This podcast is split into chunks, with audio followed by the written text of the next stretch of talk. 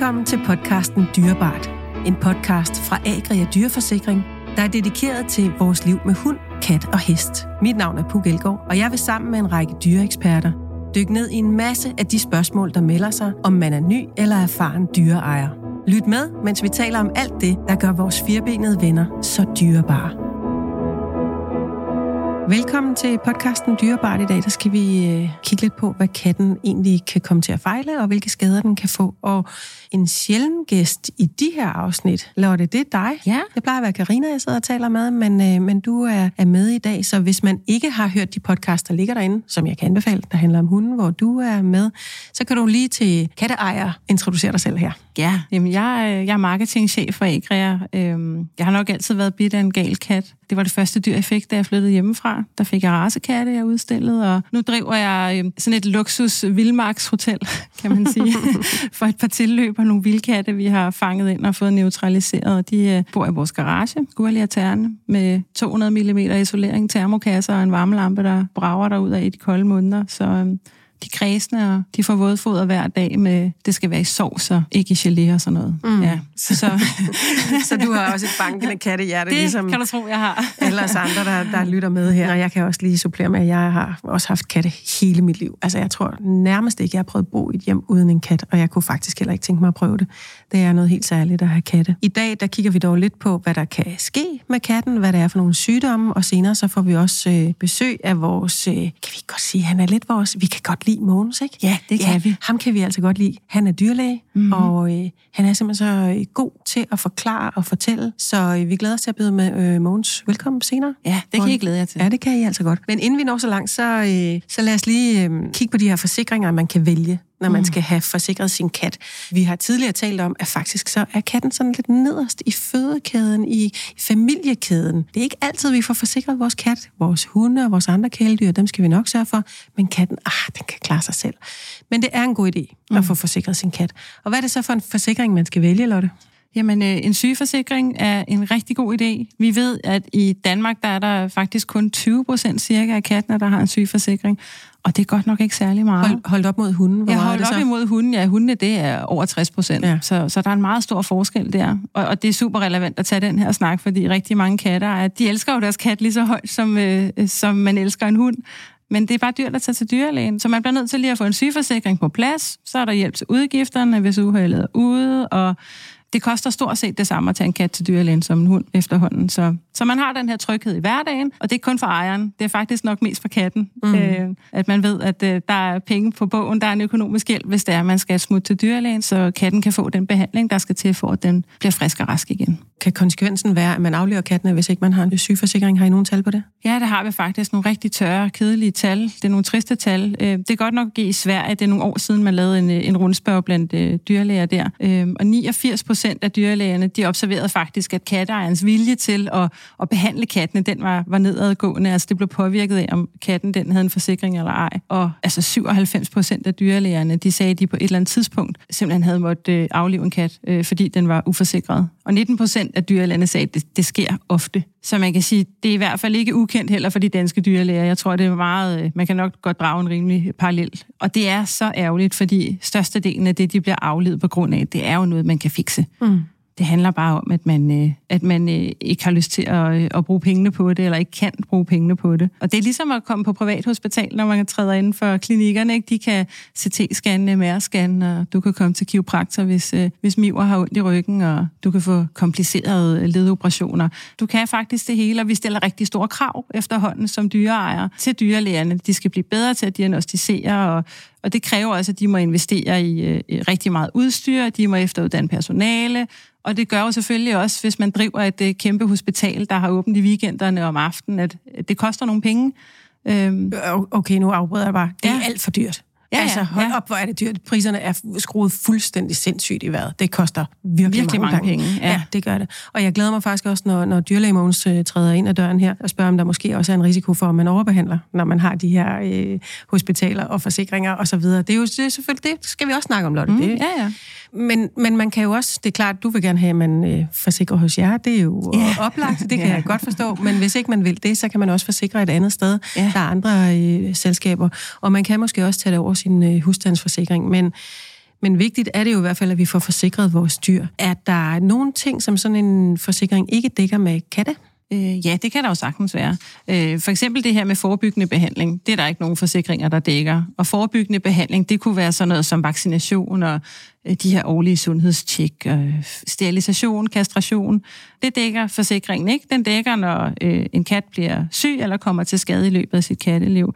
Og så er der jo nogle forsikringer, der har ekstra forbehold for ting. Nogle dækker ikke kroniske sygdomme og, og det ene og det andet. Ikke? Så, øh, så det er jo en dum situation at stå i, hvis man ikke har sat sig ind i, hvad forsikringen egentlig dækker. Mm. Så det er, det er kedeligt at læse de her forsikringsvilkår, men øh, på med kaffen. Mm Sæt dig ned, få dem nu lige skimmet igennem, så der ikke er nogen overraskelser. Og så man kan være den her lidt kritiske forbruger, ikke, når man surfer rundt og skal finde ud af, hvor forsikrer man katten. Få læst alt det med småt. Der er ret stor forskel på, øh, hvem der dækker hvordan. Og inden katten kommer til at fejle noget. Ja, for pokker. Mm. Ja, ja. Mm. For det gjort inden, ikke? Det er ligesom med os mennesker. Hvis man fejler noget, før man tegner en sundhedsforsikring, så har det jo en eller anden konsekvens på forsikringen efterfølgende. For det gjort, inden, man, inden du får killingen hjem, øh, du mm. kan sagtens tegne sygeforsikring, inden du henter katten, så ved du, når du øh, åbner transportkassen, og lille Miv træsser ud i sit nye liv, at så, øh, så er der ro på bagsmækken, og den kan udforske verden, uden at man skal gå og holde vejret og tænke, oh, bare der ikke sker noget, ikke? Man skal være opmærksom på det her med, når man tegner en sygeforsikring, at så er der øh, øh stort set altid, det er der faktisk altid, det man kalder for en karenstid. Det vil sige, at der er en øh, begrænsning i dækningen øh, fra man nytegner forsikringen, hvor øh, katten den ikke er dækket for, øh, for sygdom, men den er dækket for ulykkestilfælde, det vil sige noget udefrakommende. For eksempel, hvis den bliver kørt ned eller bliver bidt. Man siger, at en kat har ni liv. Ja. Hvad, skal man sådan, ni livsforsikringer. Hvad, hvad, hvad er en livsforsikring egentlig? Øh, jamen, øh, altså en livsforsikring, det er jo en, man kan, man kan tegne som et, et supplement til en sygeforsikring, og det dækker jo, hvis katten den går hen og dør i utide.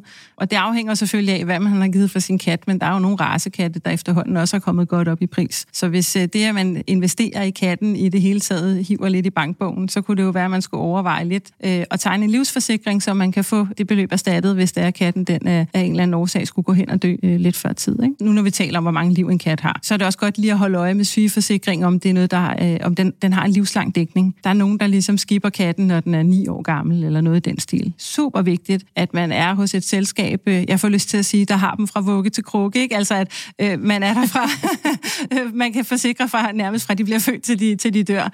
Øh, livslang dækning. Når de bliver ældre, så har de altså stadigvæk brug for at komme til dyrlægen. Okay, men hvis man så gør, som du siger, øh, skænker kaffen og sidder og, og surfer rundt på de forskellige forsikringsselskaber, og pludselig finder et selskab, man tænker, om de har egentlig bedre betingelser, er det så fornuftigt at flytte sit voksne dyr fra det ene selskab til det andet? Jeg var faktisk, jeg dykkede lige ned i nogle tal, øh, inden vi tog snakken her, og øh, FRP, Forsikring og Pension, de oplyste, at øh, sidste år, der øh, var det hver femte dansker, der skiftede forsikringsselskab inden for to år. Så vi sjofler meget rundt os danskere i forhold til det her med forsikringsselskab. Og hvis man har en kat, der fejler noget kronisk, så har man virkelig et problem her, fordi så kan det godt være, at det er billigere for dig at forsikre huset og øh, børnene og bilen og så videre i et andet forsikringsselskab. Men så kommer der et forbehold på det, øh, katten har fejlet før i det nye selskab. Så man kan jo overveje helt at have katten uden for det her. Man kalder det for et generalistselskab, når de ligesom har biler og både og, øh, og indbo og alt det her. Øh, og så er der specialistselskaber, der udelukkende fokuserer på det her med dyreforsikringer. Kan man vælge at tage katten helt ud af det her forsikringscirkus, så den ikke bliver påvirket af, om du har indbrud i huset, eller øh, du laver en bule i bilen lidt for mange gange. Ikke? Mm. Og du ikke behøver at have den med i dine overvejelser, når du skal flytte forsikringer.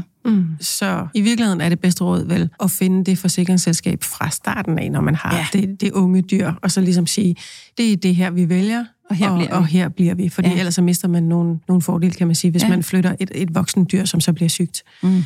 Okay, jamen øh, nu synes jeg, vi skal byde øh, velkommen til Mogens Brix. Hej Mogens. Hej, hej. det er så hyggeligt, når du er her. Ja, hej igen. Øh, nu skal vi kigge på katte, og hvad, hvad katte kan komme til at fejle. Jeg synes lige, fortæl lige øh, vores lyttere sådan lidt om dig, hvor længe du har været dyrlæge, og hvad din dyrepark sådan tæller, hvad dit liv med, med dyr. Åh oh, ja, så skal vi efterhånden kigge nogle år tilbage. Jeg har været dyrlæge i hvad? 23 år. Øh, født og opvokset på en gård. Og gennem de øh, 20 år, hvor jeg selv har haft min egen praksis, så har det jo også været en konstant udvikling fra at være Dr. Harriet fra Folk og Fæ, ja. hvor vi i gamle dage skulle fagne alt, som, ja. som Lotte også snakkede om, jamen, så stilles der i stigende grad øh, højere og højere krav til, hvad vi kan. Og mere, hvad man siger, specialistbredet, så, så det har også taget en drejning under min praksis til at være udelukkende smådyr, til at være udelukkende tandspecialist, øh, som har været mit fokusområde de sidste, ja, 5-10 år. Øh, og katten i særdeleshed, øh, det er jo mit Conamore-projekt. Øh, jeg er kattemand helt ind til ben. Det er du simpelthen. Øh, Hvorfor? Er, Hvorfor, Mås? Katten er, jamen, det er mystiker. Både rent øh, diagnosemæssigt, øh, sådan rent sygdomsmæssigt. Det, det, der, der skal man øh, have Sherlock Holmes-hatten på, for at finde ud af, hvad det er, den fejler. Og så derhjemme i hjemmet, jamen, så kan jeg egentlig godt lide det der med, at den ikke sådan umiddelbart bare lægger sig på maven og overgiver sig. Nej, man skal gøre sig fortjent til dens selskab. Mm. Og det, mm. det, det synes jeg øh, gør den endnu mere spændende. Har du katte nu? Jeg er øh, i den meget, meget sjældne situation, at jeg er katteløs. Vi mistede lige øh, vores øh, kat gennem mange år, Coco, øh, til trafikken, øh, og den, øh, den sved. Den var kommet ind under huden, ikke bare på mine børn, men øh, også under huden på mig. Så selvom man arbejder med dyr gennem 23 år, så øh, når det rammer en selv, så bliver jeg, jeg blev ramt. Det kan øh, jeg, jeg, godt jeg skulle lige sunde mig, så nu har jeg været katteløs i, hvad, ni måneder men det kribler. Så, øh, nu kommer foråret og lyset ja, og sådan noget, så, så man ikke der sniger sig en øh, lille har, killing Jeg har jo stadigvæk øh, min gang på en klinik øh, hver mandag på, på, en, på en tandklinik, og at jeg skal sådan kropsvisiteres, når jeg går ud af døren, for at tjekke, at jeg har en kat med hjemme i lommen. Jeg kan lige sige, at på et senere tidspunkt, så kommer vi til at dykke ned i det med dyr og sorg, og det at miste, fordi det er jo det er en stor sorg, når vi mm. mister vores kæledyr.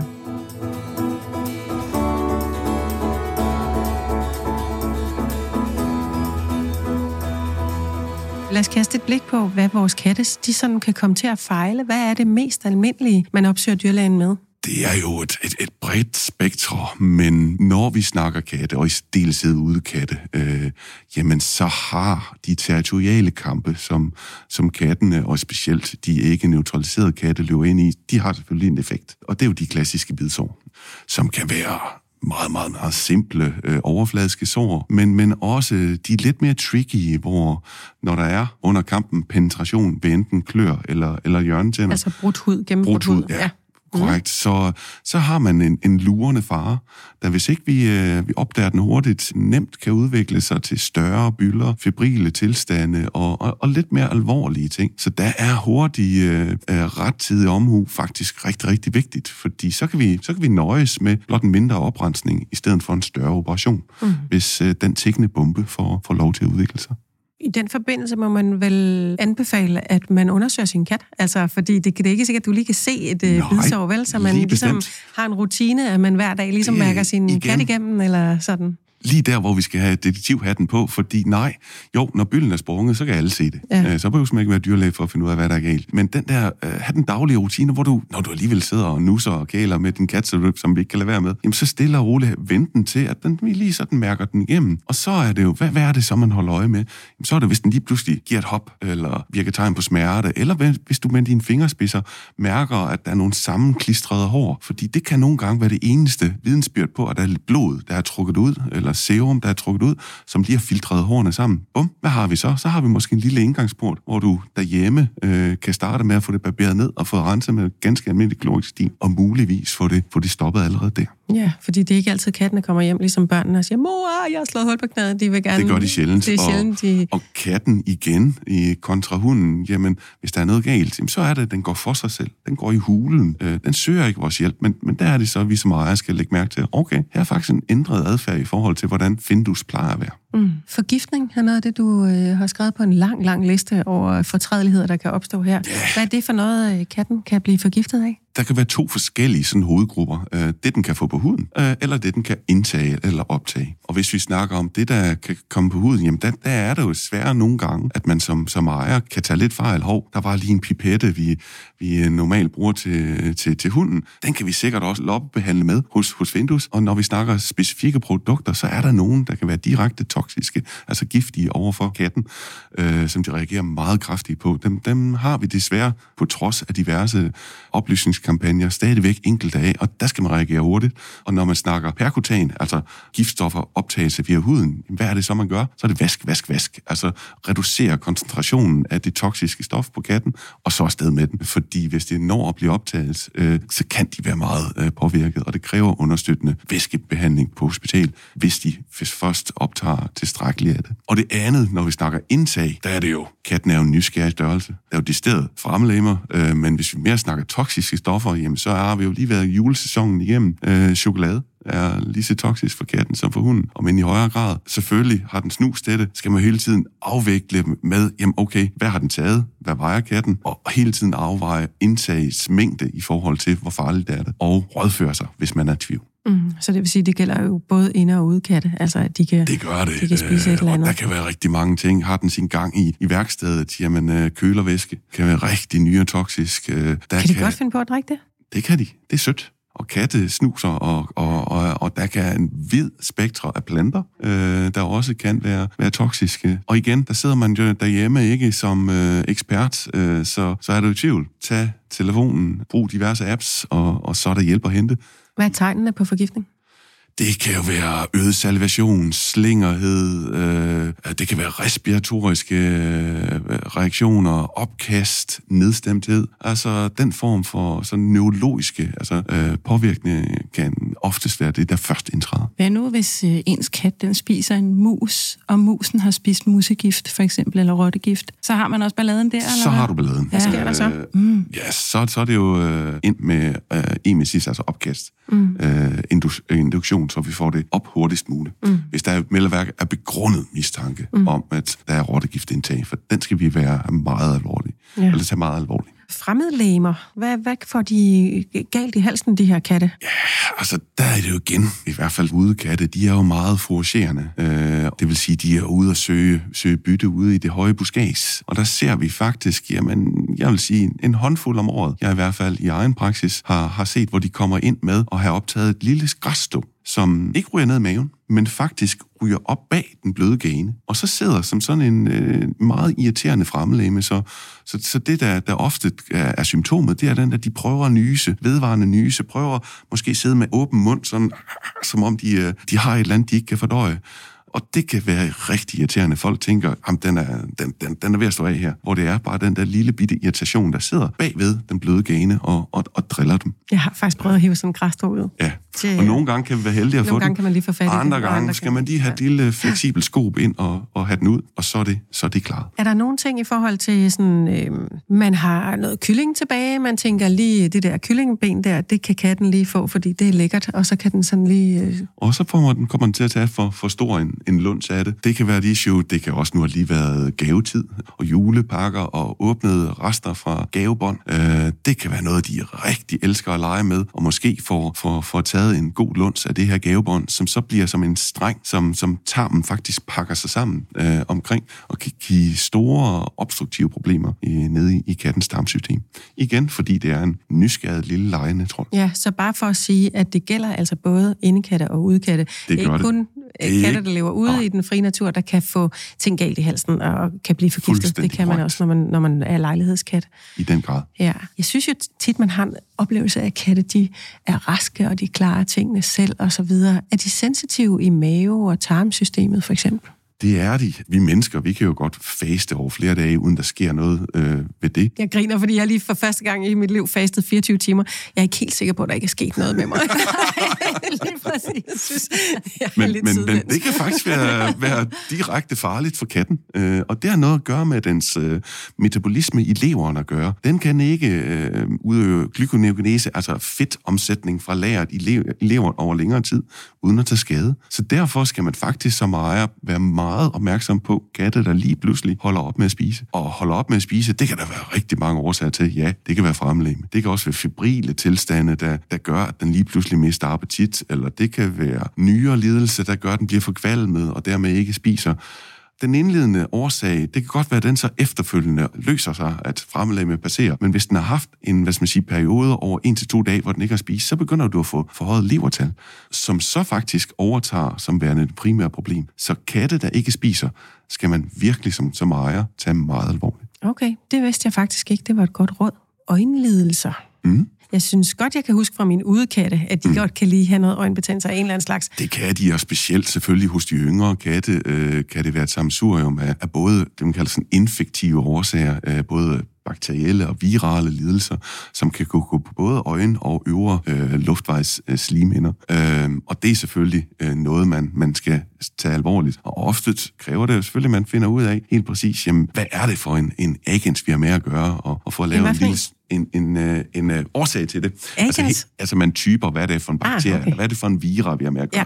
Og det kræver en lille svabring, øh, og så en bakteriel eller viral undersøgelse. Men hvad med saltvand og kamille til? Det kan, kan, man være... ikke, kan man ikke starte med det? Hvis det er sådan, at det ikke er noget, der er systemisk, altså begge øjne og ikke øvre øh, luftveje, der er involveret, så kan katte selvfølgelig ligesom os også få fremmelæme støv, som kan give en irritation. Og så kan en øh, gennemskylling med en ganske almindelig saltvands, steril saltvandsampul selvfølgelig være gangbart. Selvfølgelig skal man derefter holde øje med, at, at det her eventuelle fremmelæme, hvis det er det, den har fået ind på en jagttur ude i buskaget, ikke har lavet et, en risse på hornhinden. Fordi igen, så kan det godt være, at vi får skyllet fremmelæme ud, men rissen på hornhinden kan være yderst smertefuld, og, og også et problem, hvis ikke vi får det behandlet. Så der skal man holde øje med øjets tegn på smerte, og hvad er det? Det er, hvis det bliver ved med at blinke, hvis der løber i vand, hvis det hæver op, bliver rødt, så skal man selvfølgelig reagere på det. Også selv efter man har, har skyllet igennem. Det er jo den der evige diskussion, man har, når man er dyreejer. Det er fredag eftermiddag, mm-hmm. klinikken er lukket, der er to dage til mandag, og det er virkelig dyrt at tage på dyrklinik i weekenden og så videre. Men hvad, altså, hvad er det gode råd her? Der må det være en afvejning af, at man kender sit dyr og kan se, om det er akut, eller om det er... Ja, og, og det gode råd er, som siger, hvis det ikke det er systemisk, det kun er det ene øje, så kan man sagtens skylle igennem. Afvente, kommer der bedring? Mm. Fint. Kommer der ikke bedring, eller tværtom forværing, jamen så er det, at man skal tage kontakt, så måske i første omgang øh, søge råd hos, hos de online tjenester, der, der findes, hvor man ikke behøver at tage afsted. Mm. Man kan få hjælp i den her vurdering af, hvor alvorligt er det. Er der noget, jeg kan gøre hjemme yderligere, eller skal jeg tage afsted nu eller på mandag? Jeg kan lige sige til vores lyttere, at uh, online dyrklinik, dyrlæge, kommer vi til at dykke ned i om lidt. Men lad os kigge på, hvad kattene ellers kan komme til at, at fejle, når vi har dem. Kulde og varme, altså det er jo både, når man er udekat og når man er indekat, der kan blive sygt varm i, i sådan en lejlighed, især hvis man ikke kan åbne vinduerne, fordi man er bange for, at uh, jeg har lært ordet nedfaldskatte. Det har gjort stort ja. indtryk på mig. Så kan, kan katte blive overophedet, ja, og det, kan de blive det, det kan de i den kolde? grad, ja. og overophedning tænker man jo klassisk på hos hunden, der bliver efterladt i en bil, som måske ikke er så aktuelt for katten, men jeg ser desværre øh, stadig hos, hos katten øh, haft nogle episoder med katte, der går med, øh, når vi skal ud og, og kigge i drivhuset, gemmer sig bag agurkeplanten, desværre ikke kommer ud igen, så har vi et problem. Og, og det kan være voldsomt alvorligt. Og nedkøling øh, ser vi, ja nu har det lige været en lidt uvandt øh, periode her i Danmark med masser af sne, og virkelig stærk kulde, og katte kommer langt omkring, når de foragerer. Det kan godt være op til 15-20 km på en springtur, hvor de så lige pludselig mister nogle af de øh, generelle pejlemærker øh, med at finde hjem, og lige pludselig blive fanget i en meget kold situation og blive kraftigt underafkølet. Vi har altså også haft øh, en ekstra beboer her øh, i garagen en, øh,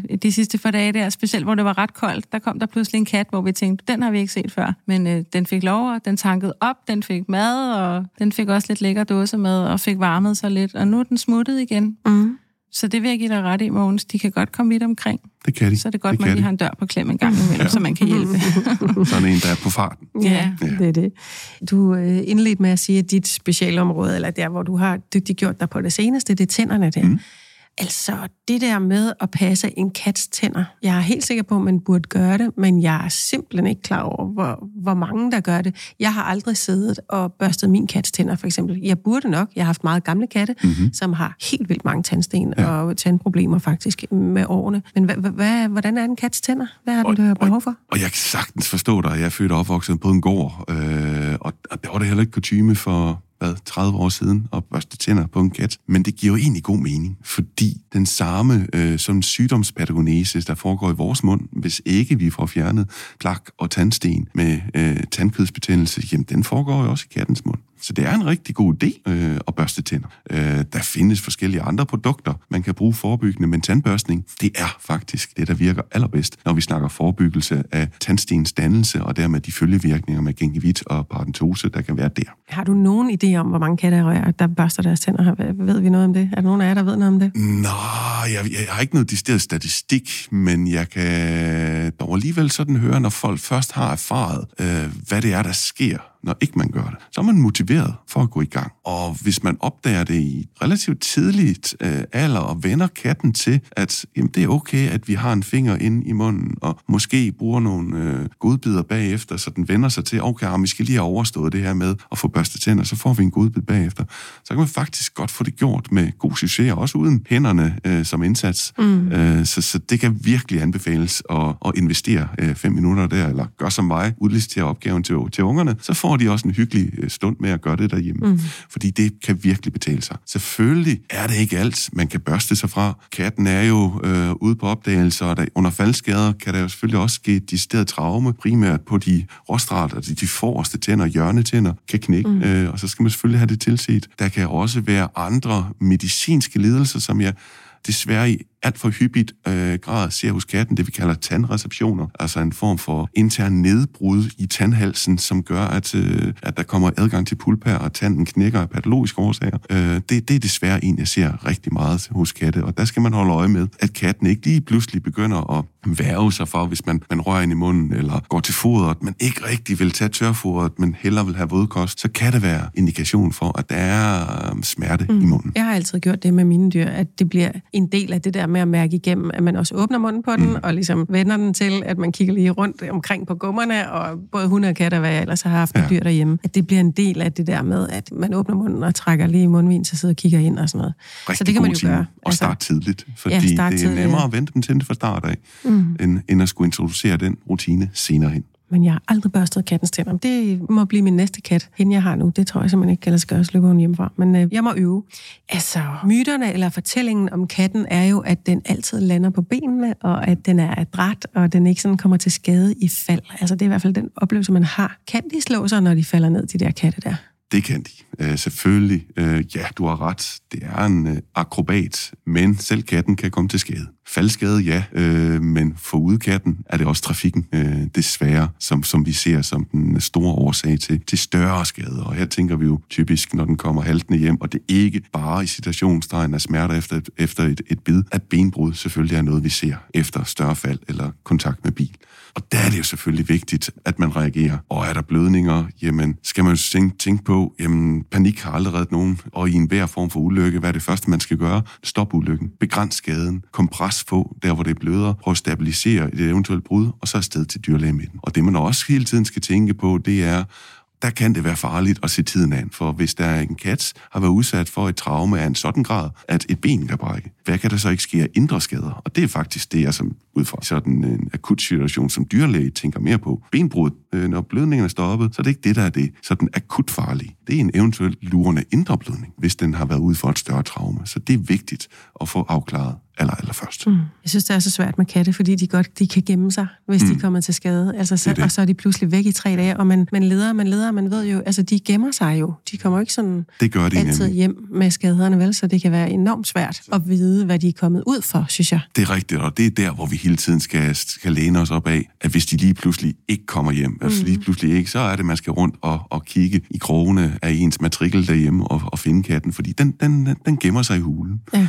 Øh, så det skal vi reagere på, når, når de ændrer adfærd. Ja, og så måske undersøge den grundigt. Rigtigt, og bruge den teknik, man har været vant til at gøre, mm. med at mærke den igennem, mm. og reagere på, når den reagerer ved smerte på et bestemt sted. Lotte, katte, der falder ud af vinduet, katte, ja. der bliver kørt over. Ja. Har, I, øh, har I mange? Ja, vi har rigtig meget, øh, rigtig meget af det til hverdag. Det er mm. klart, det er jo sæsonbetonet med de her nedfaldskatte. Det ser vi øh, stort set. Jeg får lyst til at sige kun en gang om året, ikke, når det bliver forår, vi begynder at lufte ud og sådan noget. Det sker også om vinteren, men, mm. øh, men rigtig meget i løbet af foråret. Der er det der, vi begynder at prøve at sætte ind med forebyggende kampagner med, husk nu at have net for vinduerne og, øh, og alle de her ting. Mm. Og katte, der bliver kørt over i trafikken? Ja, det ser vi jo. Øh, jeg får lyst til at sige dagligt. Jeg har ja. ikke lige tallene på, dem, øh, nej, på nej. det her, vel, men, men øh, det er noget, der sker rigtig tit. Det er det. Men Mogens, kan, kan en kat lære at forstå trafikken, eller tager den bare chancen? Hvad er din oplevelse af det? Min oplevelse er, at det første år, nu har jeg, bor jeg på landet og har kun udkatte, øh, det første år det er farligt. Så jeg må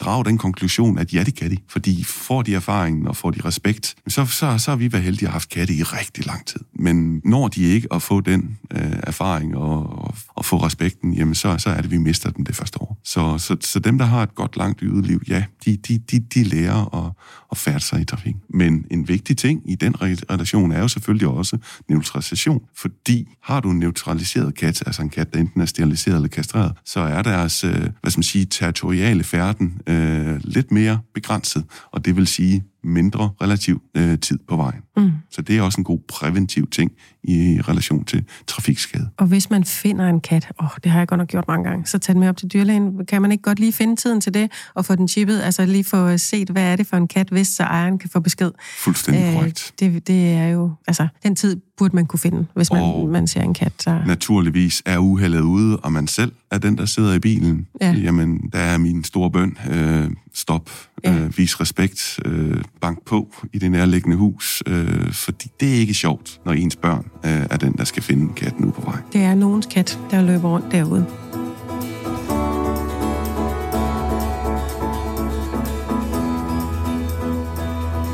Får de alvorlige sygdomme, sådan nogle katte? Får de kraft? Det kan katte desværre også få, få øh, specielt øh, i lidt højere grad de sådan lidt ældre katte. Kan selvfølgelig få øh, det, vi snakker her, det, det er knuder, tumors. Mm. Øh, dem ser vi desværre også hos katten. Og det er jo altid det, man tænker, hvis man i sin daglige rutine med at mærke katten igennem, mærker en bule, man, man ikke er vant til at se, jamen så er det første, man tænker, hvad er det? Er det godartet, underartet? Er det bare i den her situation en byld? Så er det jo, man her, vil jeg sige, skal afsted med den. Og få, fordi der er ingen, ej heller dyrlæge, der kan mærke bare ved håndspålæggelse, hvad der er inde i den knude. Øh, og der er det, man så skal lige et, et spadestik dybere rent diagnostisk, og have det, man kalder en, en finnålsaspirat fra knuden, og lave en, en, en celleundersøgelse for at se, hvad rører sig mm. inde i den hævelse. For katte brystkræft? Det kan de godt, desværre. I gamle dage, øh, jeg vil sige, øh, prævalensen er, er faldet, en, det er i hvert fald min øh, egen erfaring, en smule efter, at vores brug af p-piller... Jeg skulle til at spørge til det nemlig lige præcis. Ja. Er, er faldet, mm. heldigvis fordi flere og flere øh, vælger at få dem steriliseret, i, i stedet for at bruge øh, de her p-piller, som i kattens regi har langt større bivirkninger, end, end det vi ser humant. Og en af dem var øh, netop langt højere frekvens af mammatumors, altså brystcancer, og livmortumors og livmorinfektioner. Øh, men ja, de kan godt få det, men igen, er vi tidligt ude, så kan det en, en operation via mammektomi, fjernelse af hele brystlisten, ja. være kuraktiv.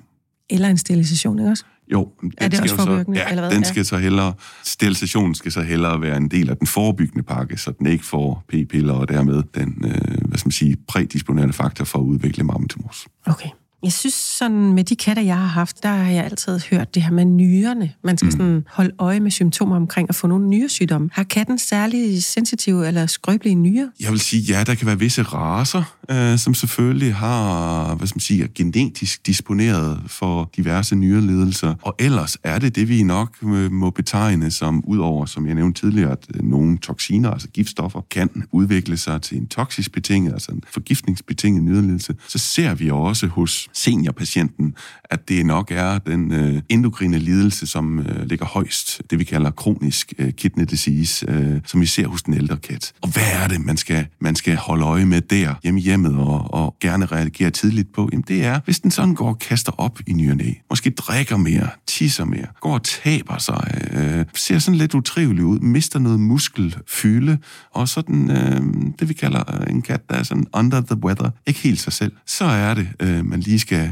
råbe vagt i gevær og, og forbindelse med dyrlægebesøget lige øh, få fortalt de, de observationer, man har derhjemme, udover selvfølgelig, at dyrlægen også kan se, at den har måske haft lidt øh, muskelmasse tab her. Så kan man via en kombi af en blodprøve og en øh, urinundersøgelse relativt nemt diagnostisere, om du har at gøre med en CKD-kat, altså en Chronic Kidney Disease-kat. Og jeg plejer at sige, der er tiden en rigtig vigtig faktor, fordi du kan ikke reversere, du kan ikke skrue tiden tilbage, men du kan i den grad begrænse hastigheden, hvormed katten kommer ud til, til kanten for, mm. hvornår det er en end-stage kidney, altså hvornår der ikke er mere at gøre. Øh, jeg aner ikke, om det er sandt, men jeg har hørt, at der er mere salt i noget foder end andet, og at det meget saltholdige foder er ikke særlig godt for Det er for noget, kattene. man i den grad skal være ops okay. på, fordi ja, salt bliver oftest måske tilsat for øget smagsegenhed, mm. men det er ikke noget, der er godt for selve katten og en del andre elektrolytter øh, og mineraler, som man skal være ops på, men, men der er det vigtigt, øh, og specielt hvis du har en kat, der er diagnosticeret med en CKD, mm. lidelse, eller en seniorkat i det hele taget, at man får en, øh, et foder, der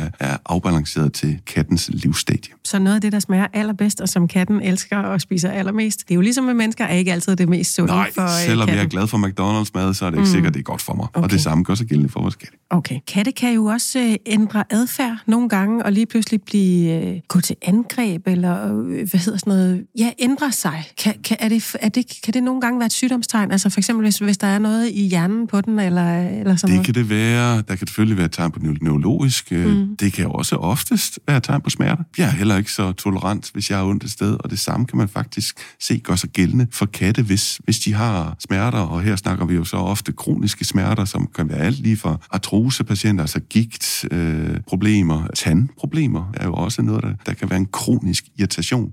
Og det kan i den grad godt få katte til at, at være mindre tolerante, mindre sociale. Igen, de søger hulen, og hvis du så prøver at, og ligesom at tage kontakt, jamen, så er den selv mest omgængelige kat kan være udfarende og aggressiv, hvis den har ondt. Okay, så hold øje med, om katten den... Øh, Ændrer den, adfærd. Ja. Ændrer adfærd.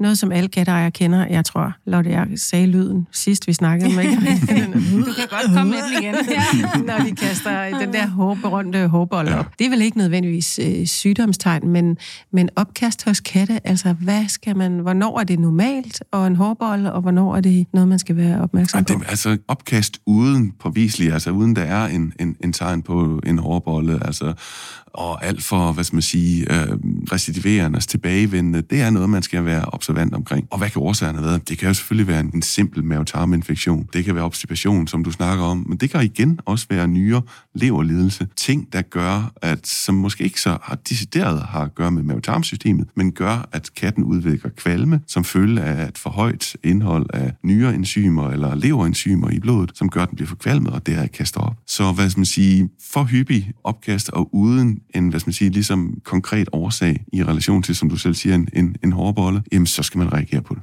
Okay, men nu vil jeg så bare sige, nu har vi brugt måske 20 minutter på at snakke om alt det, katten kan komme til at- fejle. Og jeg må bare tage udgangspunkt i vores eget hjem derhjemme. Vores katte kommer langt øh, færre gange til dyrlægen, end vores hunde gør, for eksempel. Hvad er forklaringen på det? Tror vi ikke på, at vores katte kan fejle noget, eller tænker vi, de er meget bedre til at klare det selv, eller hvad? Når nu du lister alt det her op, som de faktisk kan komme til at, at fejle. Ja, altså jeg tror, det er en, en kombi af flere ting. Et, kattens status. Øh, som, som Lotte også nævnte, øhm, der er jo en årsag til, at de er en tredjedel mindre frekvent som, som sygeforsikret. De har en generelt historisk set haft en lavere prioritering i vores hjem. Katte er bedre til at skjule symptomer, som vi snakkede om. De søger hulen i stedet for at opsøge dig. Og så er det det her med, at katte hader transport. Præcis. Jeg har i hvert fald haft et par stykker, der går fuldstændig græsat, når de skal afsted. Det vil sige, jamen helt naturligt, så er vores threshold til, hvornår vi tager afsted til klinikken højere, fordi det er, det kan være et drama at, at, at få Findus afsted til et dyrlægetjek. Jamen, fuldstændig. Og det er altså en af årsagerne til, hjemme hos os i hvert fald, at vores kat sjældent kommer til, og nu skal den faktisk til dyrlægen, fordi den har nogle af de symptomer, du snakker om her. Men jeg ved også, at det næsten er et overgreb på den, at få den fanget og puttet ned i den der kasse og være op hos dyrlægen. Altså, den er så stresset. Lægger du mærke til her, Lotte, hvordan jeg elegant lige Glidende kaster en overgang. bold, øh, skyder ind over øh, med en flot venstre fod over til dig? Ja. Fordi et af de svar på det her online øh, konsultationer hos digitale dyrlægen. dyrlægerådgivning. Ja, ja. Er det nyt? Øh, er det et nyt, nyt fænomen?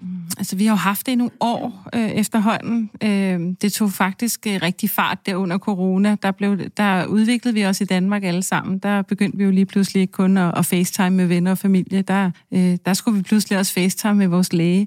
Øh, og, og det gør dyreejere også nu i en langt større grad. Vi øh, bruger simpelthen de her digitale dyrlægetjenester en del mere, og kan facetime med dyrlægen, have dyrlægen med i lommen. Øh, det er drønsmart. Hos os, der kalder vi det for øh, Agria Vet Guide, og, øh, og vi har valgt, at det er gratis for alle vores kunder, uanset hvor mange gange man ringer til dyrlægen. Så der er en hotline der, hvis man er bekymret. Mm. Måns, du er en af de dyrlæger, man kan, man kan møde online. Hvordan synes du, det fungerer, at, at du ikke har dyrene i hænderne? Jeg synes faktisk, og der bliver jeg nødt til at sige, at det fungerer overraskende godt. For mm. kvæg min 20-årige praksis, jamen, så var der selv skeptisk, øh, da jeg skulle have mine første konsultationer. Hvis ikke jeg kan mærke, veje, måle, lytte, hvad, hvad kan jeg så? Mm. Øh, og det er klart, vi kan ikke det samme, som man kan på en klinisk klinik, og vi bliver aldrig en, alter, hvad skal man sige, en afløser for det, vi bliver blot. Vi er et, et, et supplement, et vigtigt supplement. Øh, men kvæg, det vi lige snakkede om, det der med tærskelen til, hvornår du tager kontakt til en online i forhold til en klinisk praksis, er langt lavere, så kommer vi også ind i sygdomsforløbet langt tidligere. Og så kan vi faktisk lave det, vi kalder forebyggende dyrlægearbejde, fordi vi kommer ind i sygdomsforløbet før behandling egentlig er vigtigt, men hvor vi kan nøjes med forebyggende tiltag i hjemmet. Og der må jeg sige, og det har vi også statistik, der viser, at øh, nu har vi efterhånden haft en, en del opkald i vores online-tjeneste. Øh, det nærmer sig 10.000 opkald sidste år. Og 60 procent øh, af alle dem, der ringer ind, de kan faktisk øh, via lidt råd og vejledning i hjemmet fra dyrlægen klare det blot i hjemmet.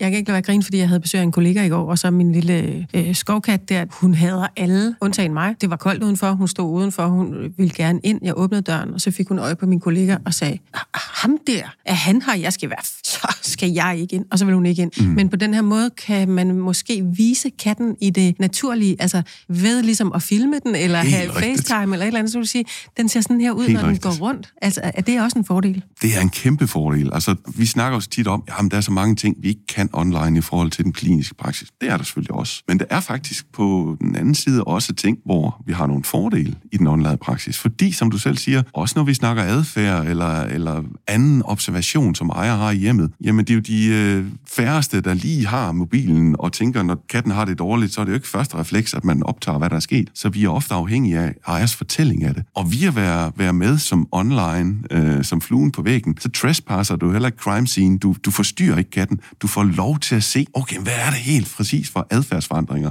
den har i et uforstyrret miljø. Mm. Og det er faktisk rigtig unikt, og gør, at vi får meget mere præcise informationer, specielt ud i adfærdskoncentrationerne, og kan langt bedre hjælpe, fordi vi ikke forstyrrer. Vi får det sande billede af, hvad, hvordan katten har det derhjemme i dens egen habitat. Mm. Har du nogen idé om, hvor mange der så tager katten videre til dyrlæge, eller tænker de, Nå, det var fint nok ham Måns, der han sagde over, at det skal nok gå alt sammen, eller et eller andet? Ja, altså der, der har vi faktisk, og det, det er nogle tal, der ligger relativt stabile. Øh, og som sagt, 60 procent af alle de opkald, vi får, der klarer vi det ved hjemmerådet. 20 procent af dem, for eksempel hvis man ringer en fredag eftermiddag, mm, som du sagde tidligere, skal vi afsted nu, eller kan vente til mandag, der er det 20 procent af dem, hvor ja, de skal afsted, men det kan godt vente til deres almindelige dyrlæge for åben. Og så er der de sidste 20, der er der akutte issues, ops, brud, øh, ops, øh, kat, der virkelig er apatisk. Øh, der er akutte ting, som, som skal afsted. Så det, det, det meget, ligger faktisk relativt konstant over den deling.